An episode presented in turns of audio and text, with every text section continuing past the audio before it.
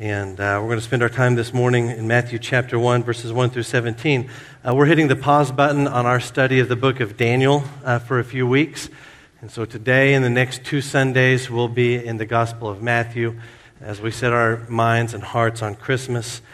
And we'll pick up Daniel again uh, in the month of January and roll from there. So, Matthew chapter 1, I encourage you to take a few notes this morning. You'll be in good shape.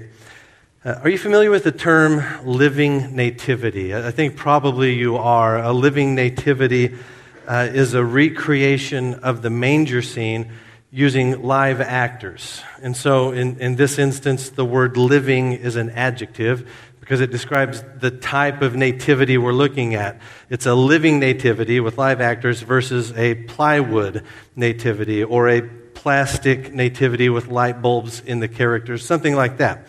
Uh, a living nativity, uh, um, or those types of scenes are always valuable for reflection and thinking about uh, the day Jesus was born and, and the implications of all of that. Uh, but I've wondered, what if we change the term living nativity so that the word living is not an adjective, but it's a verb. Living nativity. It changes the whole meaning of the phrase if we treat the word living uh, like a verb. It now means that this is the way followers of Jesus live out the reality of the incarnation of Jesus Christ. We live the nativity. Uh, living nativity means that the birth of Jesus impacts the way we live our lives, so that the goal of Christmas is not just nostalgia. Uh, the goal of Christmas is living like Christ, impacting others the way He's impacted us. When we start reading in Matthew chapter 1 here in just a moment, it, it, may not seem like there's a whole lot there that informs our living. We've got a genealogy, and that takes up the bulk of the chapter. Uh, and no one's life verse comes from a genealogy, let's just be honest. Um, but I would say, whenever we approach this and ask ourselves, what does this passage teach us about Jesus? And more so, how does it impact the way we live our lives, knowing what we know about the incarnation? Well, then we can begin to be the kinds of people who live the nativity. So I want to show you in this passage today how the incarnation of Jesus should shape the way you and I live our lives. It ought to have practical, day to day, a practical day to day impact on the way we interact with other people and the way we interact with the Lord. And so follow along with me as I read Matthew chapter 1 starting in verse 1, and we're going to go to verse 17. An account of the genealogy of Jesus Christ, the son of David, the son of Abraham. Abraham fathered Isaac. Isaac fathered Jacob. Jacob fathered Judah and his brothers. Judah fathered Perez and Zerah by Tamar. Perez fathered Hezron. Hezron fathered Aram. Aram fathered Aminadab. Aminadab fathered Nahshon. Nahshon fathered Salmon. Salmon fathered Boaz by Rahab. Boaz fathered Obed by Ruth. Obed fathered Jesse, and Jesse fathered King David. David fathered Solomon by Uriah's wife. Solomon fathered Rehoboam. Rehoboam fathered Abijah. Abijah fathered Asa. Asa fathered Jehoshaphat. Jehoshaphat fathered Joram. Joram fathered Uzziah. Uzziah fathered Jotham. Jotham fathered Ahaz. Ahaz fathered Hezekiah. Hezekiah fathered Manasseh. Manasseh fathered Amon. Amon fathered Josiah. And Josiah fathered Jeconiah and his brothers at the time of the exile to Babylon. After the exile to Babylon, Jeconiah fathered Shealtiel. Shealtiel fathered Zerubbabel. Zerubbabel fathered Abiud. Abiud fathered Eliakim. Eliakim fathered Azor. Azor fathered Zadok. Zadok fathered Akim. Akim fathered Eliud. Eliud fathered Eleazar. Eleazar fathered Matthan. Matthan fathered Jacob. And Jacob fathered Joseph, the husband of Mary, who gave birth to Jesus, who is called the Christ. So all the generations from Abraham to David were 14 generations. And from David, David until the exile to Babylon, 14 generations. And from the exile to Babylon until the Christ, 14 generations. This passage teaches us how to live the nativity. And I want to highlight for you two ways the birth of Jesus, the coming of Jesus, impacts the way we live. Now, before I give you the first way, the first teaching point, I want us to unpack verse 1. That's going to help us understand better the application of this passage.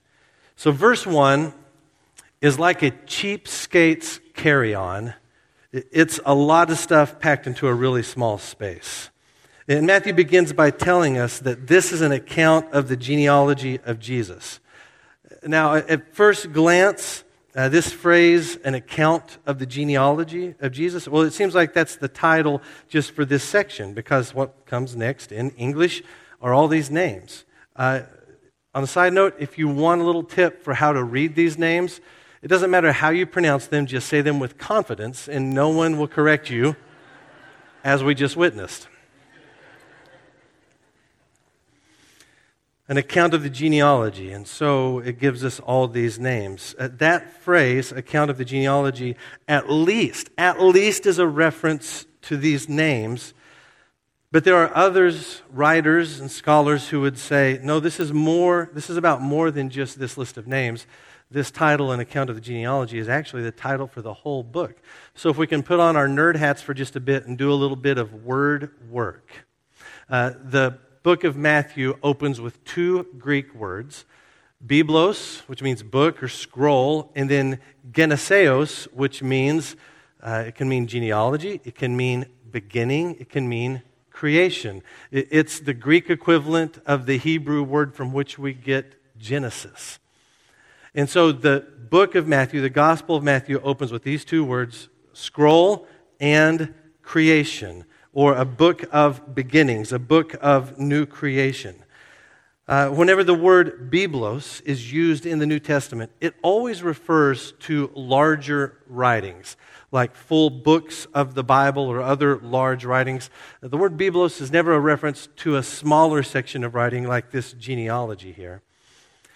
And then when you look throughout the rest of the Bible, for places where these first two words are placed next to each other, Biblos, Geneseos, you only find them together in two places. Both of those are in the book of Genesis. In Genesis chapter 2, verse 1, we're told this is the account or the book or the scroll of the creation of things. And then in Genesis chapter 5, verse 4, same thing, Biblos Geneseos, we're told this is the book of the creation of Adam. So when those two words are put together, the first two words that open Matthew's gospel, when those two words are put together in the Bible, they always describe, in both cases, creation accounts creation of nature and all things, creation of mankind. And so some would look at the opening words of Matthew's gospel and say, he's telling us more than just here's the genealogy of Jesus. The account here is the book or the story of the new creation that comes through Jesus the Christ, who's the son of David, who is the son of Abraham. These opening words have a gravity to them, a weight. It grips you from the very beginning. It's not just index information. Now you'll read a genealogy. It is telling you something about what Jesus has come to do. This is the book of the new creation that comes through Jesus Christ. The story that is contained in these pages is different and unique from every other story. It holds a special place in the pantheon of God's narrative. Here is Jesus, God in the flesh, who has come to us. New creation begins with him. Other writers have pointed out the interesting way Matthew's gospel opens and the way it closes. So it opens with these words a book of new creation. And do you know how the gospel of Matthew closes? It closes with the words of Jesus, and he gives this promise I am with you always, even to the end of the age. The book opens with new creation. Christ enters and new creation comes. The book closes with Jesus holding us all the way till the end of all things. It seems like an intentional move on the part of Matthew. So, Matthew is telling us from the very opening words the story you're about to hear is significant, it's weighty, it's unique, in that here's how life begins in Jesus Christ. It's an account of the genealogy, Matthew says, of Jesus. Jesus is his earthly name. He's telling us this one lived and walked on planet Earth. He entered space and time. He had flesh. We knew him as Jesus. He's a real person. And then, after giving us the name Jesus, he follows up with three titles. He is Jesus the Christ, the Son of David, the Son of Abraham. To call Jesus the Christ is a really big deal. Uh, it seems throughout church history the word Christ has come to be used almost like Jesus' last name. Like Jesus is his first name, Christ is his last name, because the title has been so tightly affixed to his name. But Christ is not a last name, uh, Christ is a title. Uh, it means anointed one. It means the same thing as the Hebrew word Messiah. So, Christ in the Greek, Messiah in the Hebrew, he is the anointed one, the promised one, the one through whom God will work salvation for people. Now, that term uh, describes this long awaited deliverer of God's people, the one of whom the prophets foretold. It's a title of hope and expectation. Jesus is born in space and time, and he is the fulfillment of all the hope and the longing of God's people. There's only one who is the Christ. That's not a title shared by others, it belongs only to one. It is God who took on flesh and dwelt among us. So Jesus is the Christ. He is the son of David. In 2 Samuel chapter 7, God gives a promise, makes a covenant with King David. And he tells David, hey, Your throne will endure forever.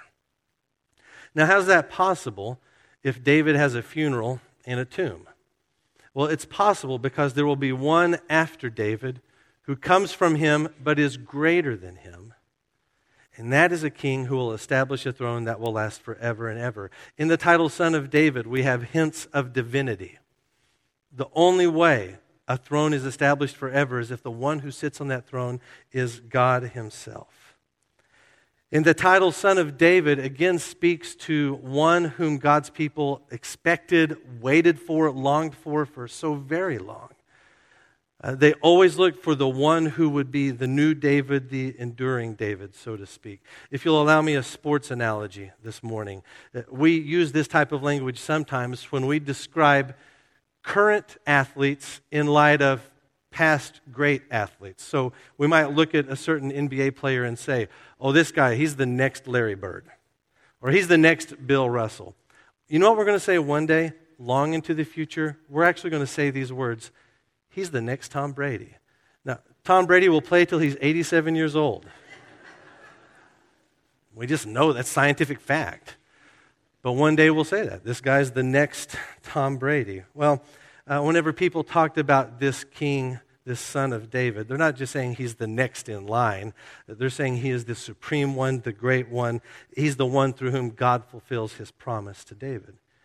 Jesus is the Christ. He's the son of David. He's the son of Abraham. Genesis chapter 12, God makes a promise to Abraham, forms a covenant with him, and he tells Abraham, through you, all people on earth will be blessed. Well, how's that going to happen if Abraham has a funeral? How's that going to happen if, if all, how will all people on earth be blessed through this one man? Well, it's going to come from a descendant of his who will do something that no one else is capable of doing. Jesus is that son of Abraham, the one who fulfills God's covenant to Abraham. So, verse 1, I mean, that's a whole week's worth of study in your personal quiet times with the Lord.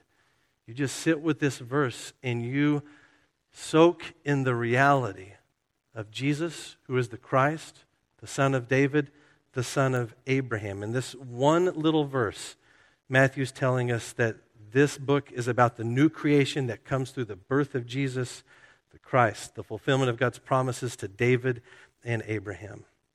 So, what difference does that make to you? How does that impact tomorrow? To know that Jesus has come to us and he is the Christ, the Son of David, the Son of Abraham. Uh, what difference does it make? How do we live the nativity in light of verse 1? Well, this is our first teaching point this morning. This verse teaches us that Jesus' birth leads us to love the Lord with all that we are. Our first response to the news of verse 1 is a God directed response, it is a faith response. Matthew writes with a very clear agenda. He's not just writing mere cold history as if he needs to preserve the facts for future generations. He is a persuasive writer. And so he includes the things he includes, uses the titles he uses in order to woo his readers to the, this truth that God has come to us in Jesus. And in him is life everlasting. In him is forgiveness. In him is all things good. And so he writes in order to awaken faith in the readers, awaken faith in us. What are we supposed to believe? What does Matthew want us to believe from his account here? Well, he wants you to believe that Jesus did all the work that's necessary for our salvation, and that all the work he did is enough work. Uh, Jesus isn't inviting you, or excuse me, Matthew isn't inviting you to believe that you can do enough for Jesus to save you. He's inviting you to believe Jesus has done everything required for our salvation. You're to believe that Jesus is enough. He's the son of David, the God who rules. He's the son of Abraham, the God who saves. In him, all of our striving is over. You work so hard to get God to like you you dwell with so much guilt over the things you've done wrong or the good things you haven't done or the ways you surmise your life to have fallen short. And so you're constantly in this state of spiritual franticness, trying to win God to your side. And doesn't verse 1 tell us all that's over? God has come, Jesus is here. The one we've longed for and hoped for has come to us in Jesus Christ. And so put all of that striving and struggling aside. Our frantic attempts to please a hundred gods and to avoid a thousand demons are over. Our desperate quest to find answers and acquire knowledge that gives us insight into the inner sanctum of God, that's completely finished. Uh, our obsession with moral perfection or at least moral improvement over and against the person we compare ourselves to, that's totally dead. All of our moral sweat and superstitious uh, illusions of life are gone because Christ has come. Christ, the son of David, the son of Abraham, has come to give you new life. And so, our first response at reading verse 1 should be a response of faith, a response of belief. God's come to us. And it doesn't come with any caveats. He doesn't say he came for you because you're better than others, or he came for you because of religious labels you affix to yourselves, or religious deeds you've done, or because he's lucky to have you on his team. It just says he came. He stepped into darkness, brokenness, death, sin. He did all of that to rescue you because he loves you.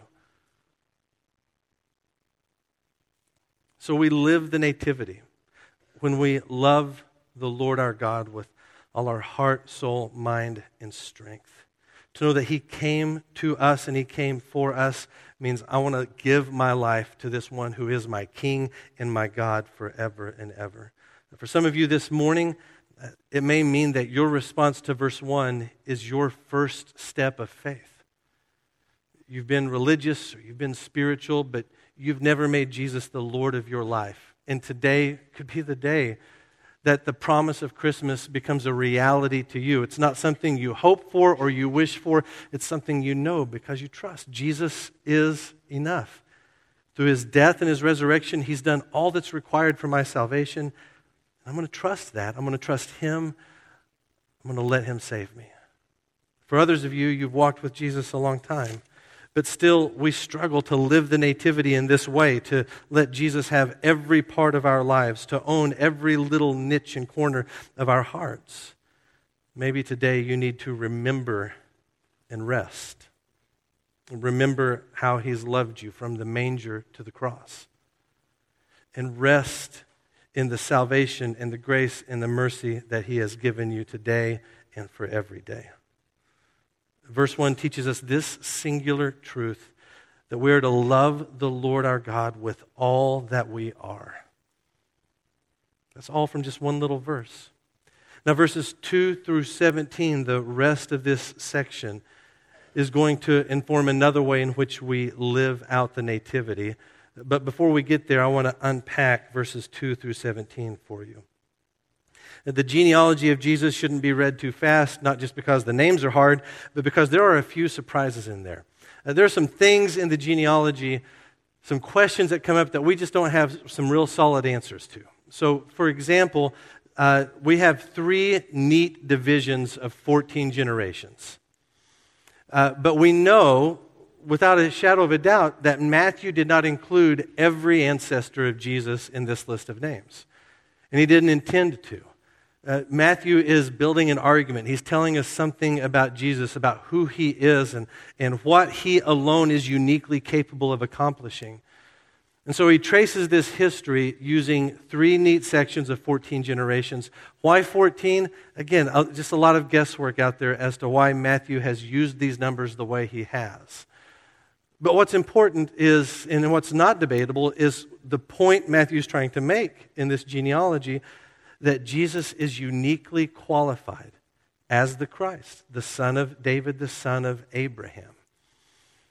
And as you read through the genealogy, there are some names in here that might jump out at you and you say, oh, wow, that's, that's a surprise. I didn't see this one coming. One thing that sticks out to me in particular are the names of four women who make the genealogy of Jesus. In Jesus' day, these genealogies normally just recorded the names of male ancestors. But we have four names of women in this passage. They are Tamar in verse 3, Rahab and Ruth in verse 5, and then Bathsheba, or as she's identified in verse 6, Uriah's wife. Uh, each of these women have fascinating stories. Tamar's is found in the book of Genesis. She was daughter in law to a man named Judah. Uh, Tamar's husband died, and Judah was supposed to fulfill a vow to give her in marriage to his youngest son, to his youngest son, but he did not do that. And so Tamar took things into her own hands and she tricked her father in law and by him gave birth to the twins Perez and Zerah, both of whom are named in the genealogy of Jesus. Rahab was a Gentile prostitute in the city of Jericho. She protected the two spies that Joshua sent into the city. Ruth was from Moab. I think we forget this so often about Ruth. She's not Jewish by birth, she's a Moabite. In Deuteronomy chapter 23, forbids Moabites from entering the worshiping assembly up to the 10th generation. Look, Israel and Moab were not buddies. Uh, Moab and all from Moab were sworn enemies of Israel and vice versa. And yet, Ruth, Ruth, makes the genealogy of Jesus Christ. Uh, Uriah's wife, as she's named in verse 6, Bathsheba. David has an affair with her. She becomes pregnant. And then David has her husband Uriah killed in an attempt to cover it up. Now, these names are not here by accident. Matthew isn't held to some extraneous list of names and says, Oh, I've got to put them in there. He makes editorial choices as he writes. And he puts these four names in there intentionally. And why is that? What's their significance? I think there's several ways these names are significant. First of all, it's not a small thing that women are named in the genealogy of Jesus Christ. Throughout the New Testament, the ministry of Jesus and his church elevates the values of women in a day and age when they had no voice and they had very little value. Second, each of these four women have stories of brokenness associated with them. They are, in some ways, scandalous characters. Not just from them, but you look to many of the names in Jesus' genealogy, there is not a pattern of righteousness here. Right? So if, if you, when people do their genealogical research, what do we hope to find? We want to find that we're connected to royalty or pilgrims or you know, great people. No one wants to finish their family tree and say, Good news! I come from a long line of draft dodgers, general riffraff, bootleggers. Hooray! No one wants that. We want to we want to know we're connected to kings, but in the genealogy of Jesus, there's some scoundrels here. Some scandalous people. Each of these women have scandal associated with their name to some degree. But then we also have the names of some wicked kings, people like Rehoboam, Abijah, and Joram they are unequivocally evil. So you might think, well, if I'm building the genealogy of Jesus, I, I want every name to be more righteous than the one before. And it's just everyone is out of this world, heroes of the faith type of people. That's not it. We've got all kinds of sinners in this list of names. I think another reason why these four women are important to us is because, to the best of our knowledge, all four of these women are Gentiles. There's questions about Bathsheba, uh, but we have no definite designation of her ethnicity in the scriptures. So we could at least say the majority of them are Gentiles, and it's probably safe to say that all four of them are Gentiles. They're not Jewish by birth. That seems to be a big deal. And finally, and perhaps most important, each of their stories involves an element of faith practiced by a Gentile in the face of Israelite unfaithfulness. A Gentile shows faith while one member of the worshiping community, the covenant community, does not.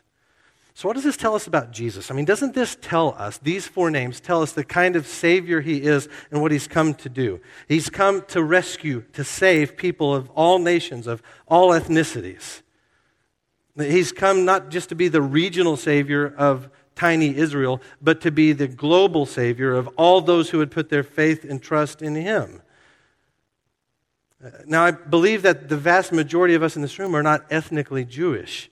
And so when we read this genealogy, our hearts should skip a beat when we come across the names of these women because it means there's a place for you in God's salvation plan.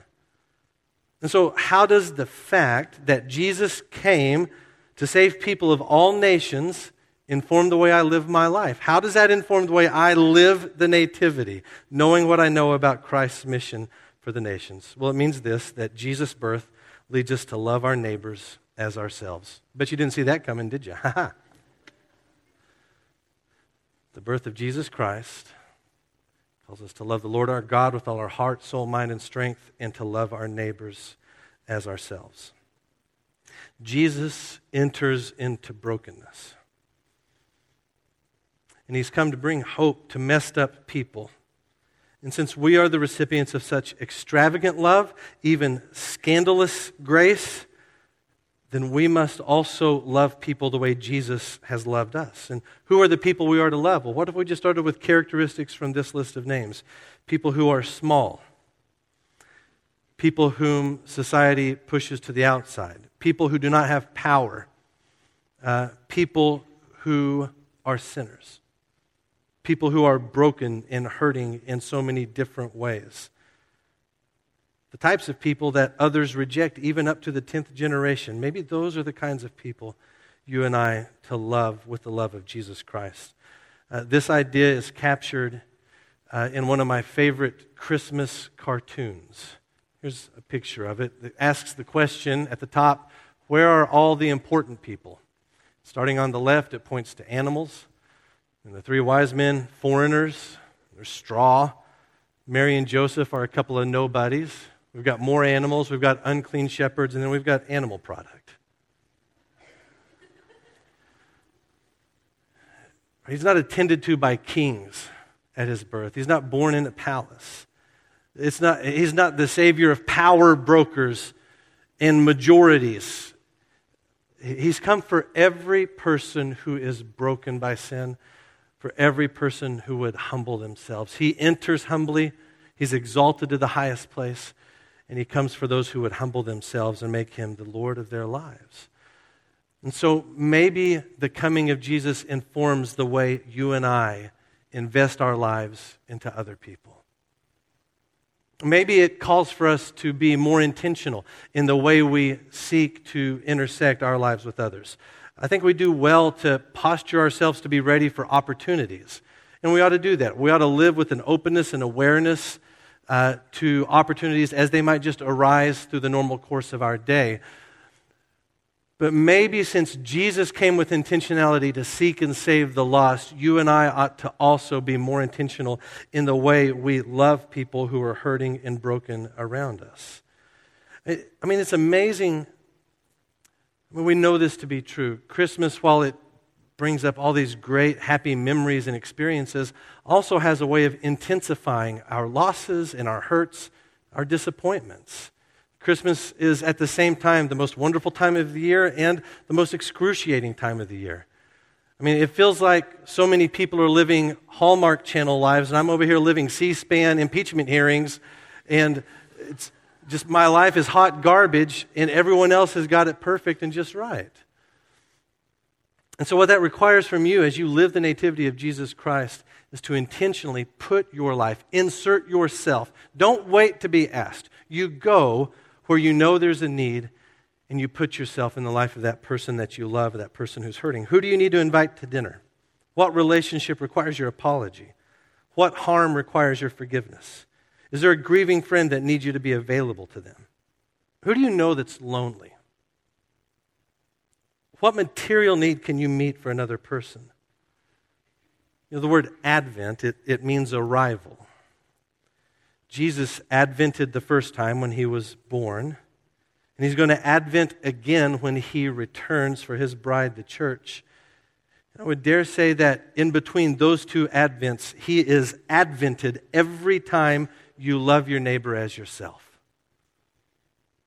In your gospel words, in your sacrificial acts of love, people see and hear Jesus Christ, the son of David, the son of Abraham, son of Tamar, son of Rahab, son of Ruth, son of Bathsheba. Matthew chapter 1 does more than just inform our theology, it informs our living. It teaches us how to live the nativity. And so here's what it's shown us this morning it calls us to a different experience with Christmas. It means we love the Lord our God with all our heart, soul, mind, and strength, and it means that we love our neighbor as ourselves. It's been popular in recent years to speak of the war on Christmas. And the piece of evidence that's been pushed to the forefront uh, to support this claim that there's a war on Christmas is the fact that retailers have told their employees to wish people happy holidays rather than saying Merry Christmas. And so there have been many different ways some cultural leaders have told Christians they should respond to that, and maybe you've responded in different ways. That's fine. But if we were living the Nativity, how would that inform our interaction with a culture that is clearly lost and that we should expect nothing better from. If we're living the nativity, I think we see the war on Christmas in a different way. Uh, the, the goal is not to just get people to say Merry Christmas. What good does it do if the whole world says Merry Christmas, but they can't say Jesus is Lord? What have we won if retailers have plastic greetings with no spiritual substance? I think what we've done is we've shown where our true church is. It's in the places where we shop, and we want the liturgy to be right at the altar we give our money to. See, the battle for Christmas isn't won with a greeting, the battle for Christmas is won with a giving. Jesus gave his life for ours. And because of that, we exalt him to the highest place, and we give the gospel in our lives to others. In other words, we live out the words of that beautiful song sung by the angels to the shepherds Glory to God in the highest, and on earth peace, goodwill toward men. Let's pray together.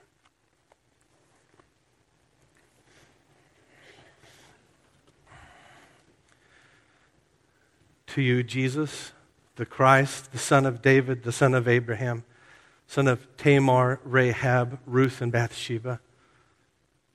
To you, our Heavenly Father, we praise your name and we thank you for the salvation you have won for us at the cross. Help us as we strive to make sense of this long list of names and its implications for the way we live our lives. Lord, I pray that you would awaken faith in some friends here today that don't walk with you, that don't know you as their Savior.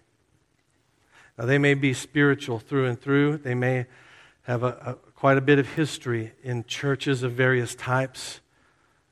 But Lord, I pray that you would open their eyes to the reality that their salvation is not won through their efforts, but through their faith in the one who has done all that's necessary.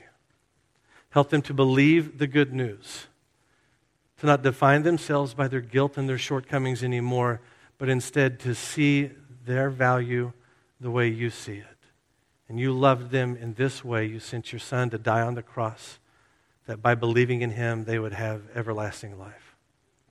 And I pray for my brothers and sisters this morning that we would live ferociously in light of the coming of Jesus Christ. We know something the rest of the world does not. We know the glory of this season, and we know the way the incarnation impacts every day of the year. So, Lord, uh, turn our hearts, our affections towards you full throttle. And turn our efforts and strivings towards those around us with everything that we have that in our speech and in our actions, they would see and encounter the love of Jesus Christ. Let us be a church that lives the nativity. It's in Jesus' name we pray. Amen.